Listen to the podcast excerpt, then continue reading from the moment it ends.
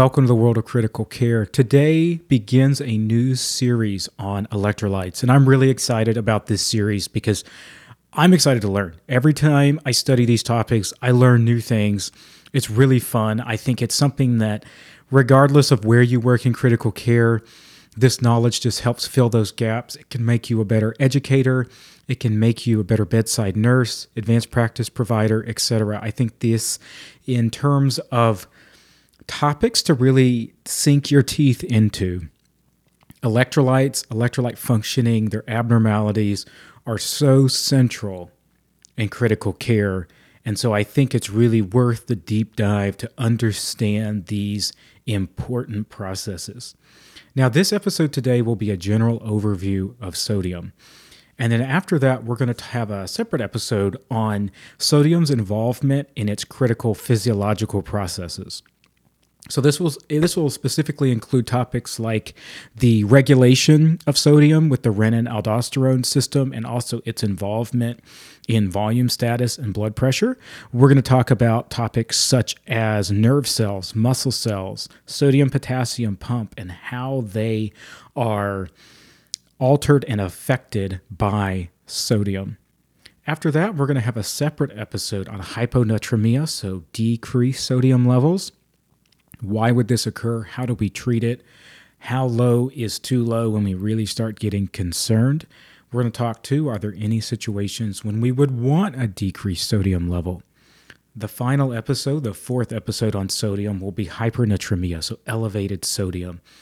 Again, why could this occur from a pathophysiological standpoint? How high is too high when we really get concerned? How do we bring this back to normal? And then, of course, are there situations where we may want an elevated sodium level? Now, this will be the consistent trend we're going to follow moving on then to potassium, magnesium, calcium. We're going to talk about phosphorus, etc., and follow this similar pattern. Now, let's take a little foundational step here today and talk about lab collection. For all of these labs we're looking at, these are typically going to be collected in a basic metabolic panel or complete metabolic panel. When we think about sodium, this is specifically a serum lab value. This is most often collected in a green top, which is a sodium or lithium heparin tube. So this has a little bit of an anticoagulant in it. When this tube is collected, it's sent to the lab where it is allowed to sit for varied levels of time, depending on the lab. It's centrifuged and the serum is removed. Now, if you've ever seen a blood tube sit, the blood kind of settles to the bottom and we have our red blood cells, it's dark. You have a small, kind of opaque, milky layer in the middle, and then above it, there's a clear yellow layer, and that's our serum. Serum is really our plasma minus those clotting factors, plasma proteins, etc. And so this allows us to look at our electrolyte and specifically sodium. So when you see sodium reported as a serum lab, that is specifically what we are looking at. Now, I think it's worth mentioning draw order on labs. And the only reason I bring this up now is because it's something that really was never addressed seriously when I was trained, as I've worked I'm very thankful we have a lot of our techs draw our labs for us, especially if we have arterial lines. But it's something to think about, and I think it's worth a little pause.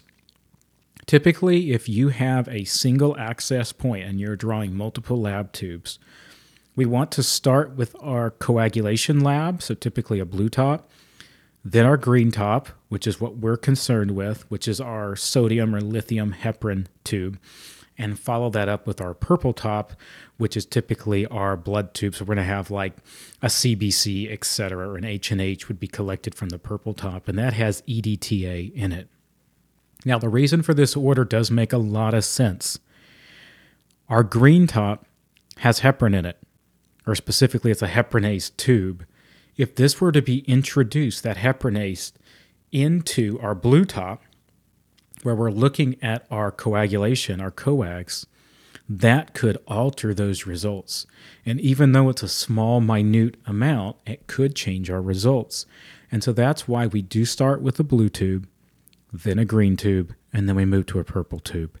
Now, someone might say, well, yes, but the blue top, doesn't that tube have an anticoagulant in it? And yes, it is true. It does have citrate. That's a citrated tube. But remember, citrate can be reversed in the lab with calcium. Whereas if we were to accidentally introduce heparin, the heparinase into the tube, that's something they're not expecting and could alter the results. And so that's why we're doing that lab draw order. Something to keep in mind. I know a lot of times when you're grabbing a bunch of labs, it's a crazy moment, but it is important to get the lab draw order correct. And it's something I've been trying to implement personally to just be more consistent with.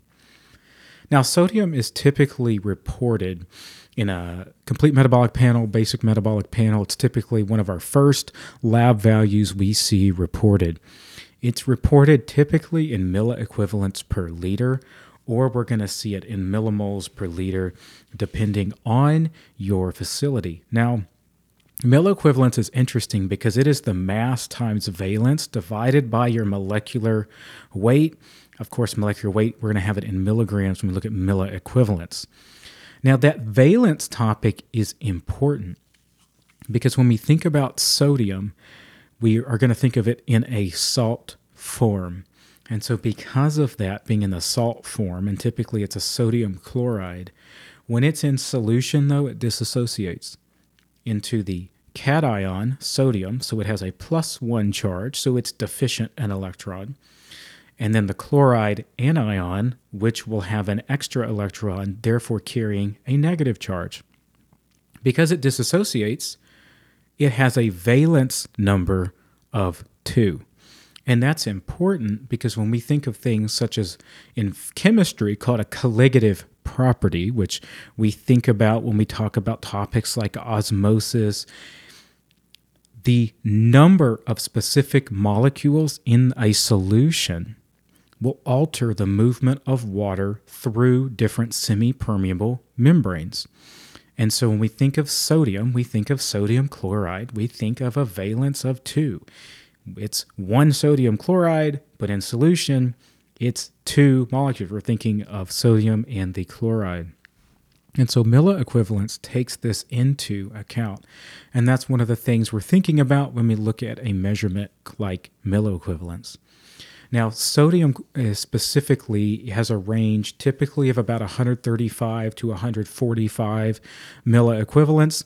Every lab's a touch different. I've seen one lab where it was like 134 to 144. I saw one that was like kind of interesting. It was like 137 to 148. It, your specific labs are going to have slight variations, and that's fine. In general, I always like to think 140 is roughly my norm. I have a kind of an error bar plus or minus five, so I'm thinking 135, 145. When I see these lab values, when we are decreased, so we start getting close to 130, we are hyponatremia. That is low sodium. If we are getting close to 150, we're going to call it hypernatremia. Uh, the natrium, or I think that's how you say it in Latin, just means sodium, and so that's how we're, or natrium, and that's how we're getting that term specifically. When we see those those different ranges with sodium, you always again want to think about your lab values and ask, do I trust these lab values? Did I draw it correctly?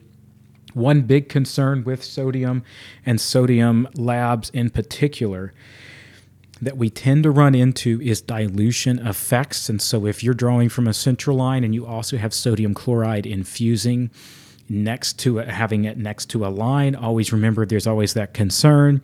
Or if you didn't properly draw back in your tube, you could have some dilutional effect going on. And so, again, always think about that with your sodium levels. So, if you have a sudden delta, so a significant change in lab values, ask yourself, did we do something unique? Also, ask yourself, did we just initially, have we recently bolused our patient?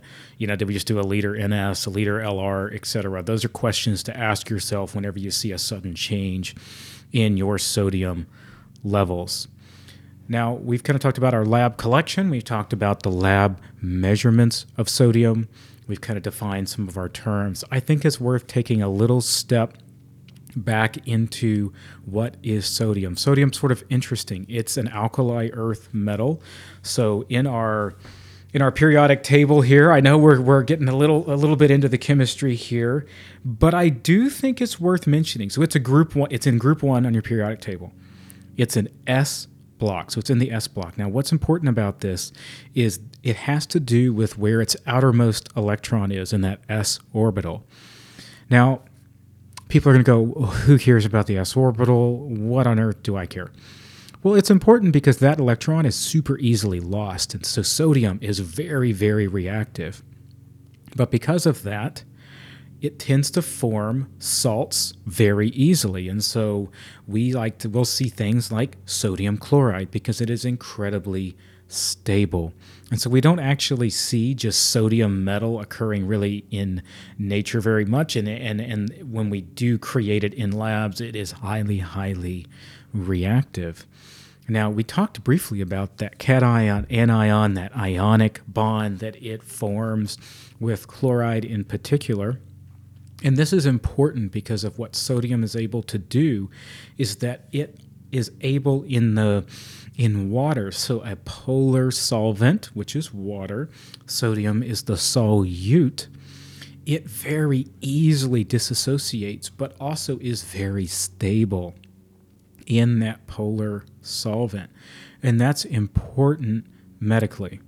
Sodium plays a critical role in maintaining our fluid status and specifically in the extracellular fluid. That is where our sodium is primarily located. And so we're looking at again 140 milliequivalents per liter is our normal amount of sodium in that extracellular space intracellularly, our sodium levels are pretty low. We're talking ballpark, maybe I think about 14, 15 milliequivalents, so a bit lower compared to our extracellular space. This differential, intracellularly to extracellularly, is critical because it maintains those critical gradients for osmosis and its relationship to water.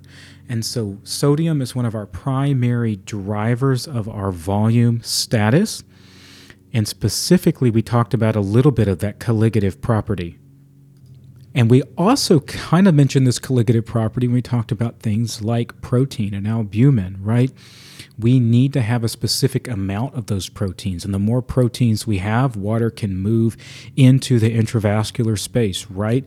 To maintain that protein gradient and so, similar effect with sodium, and sodium is so critically important. And so, if we have a decreased level of sodium in the extracellular space, so our sodium is decreasing, we tend to have cellular swelling, which is a significant concern.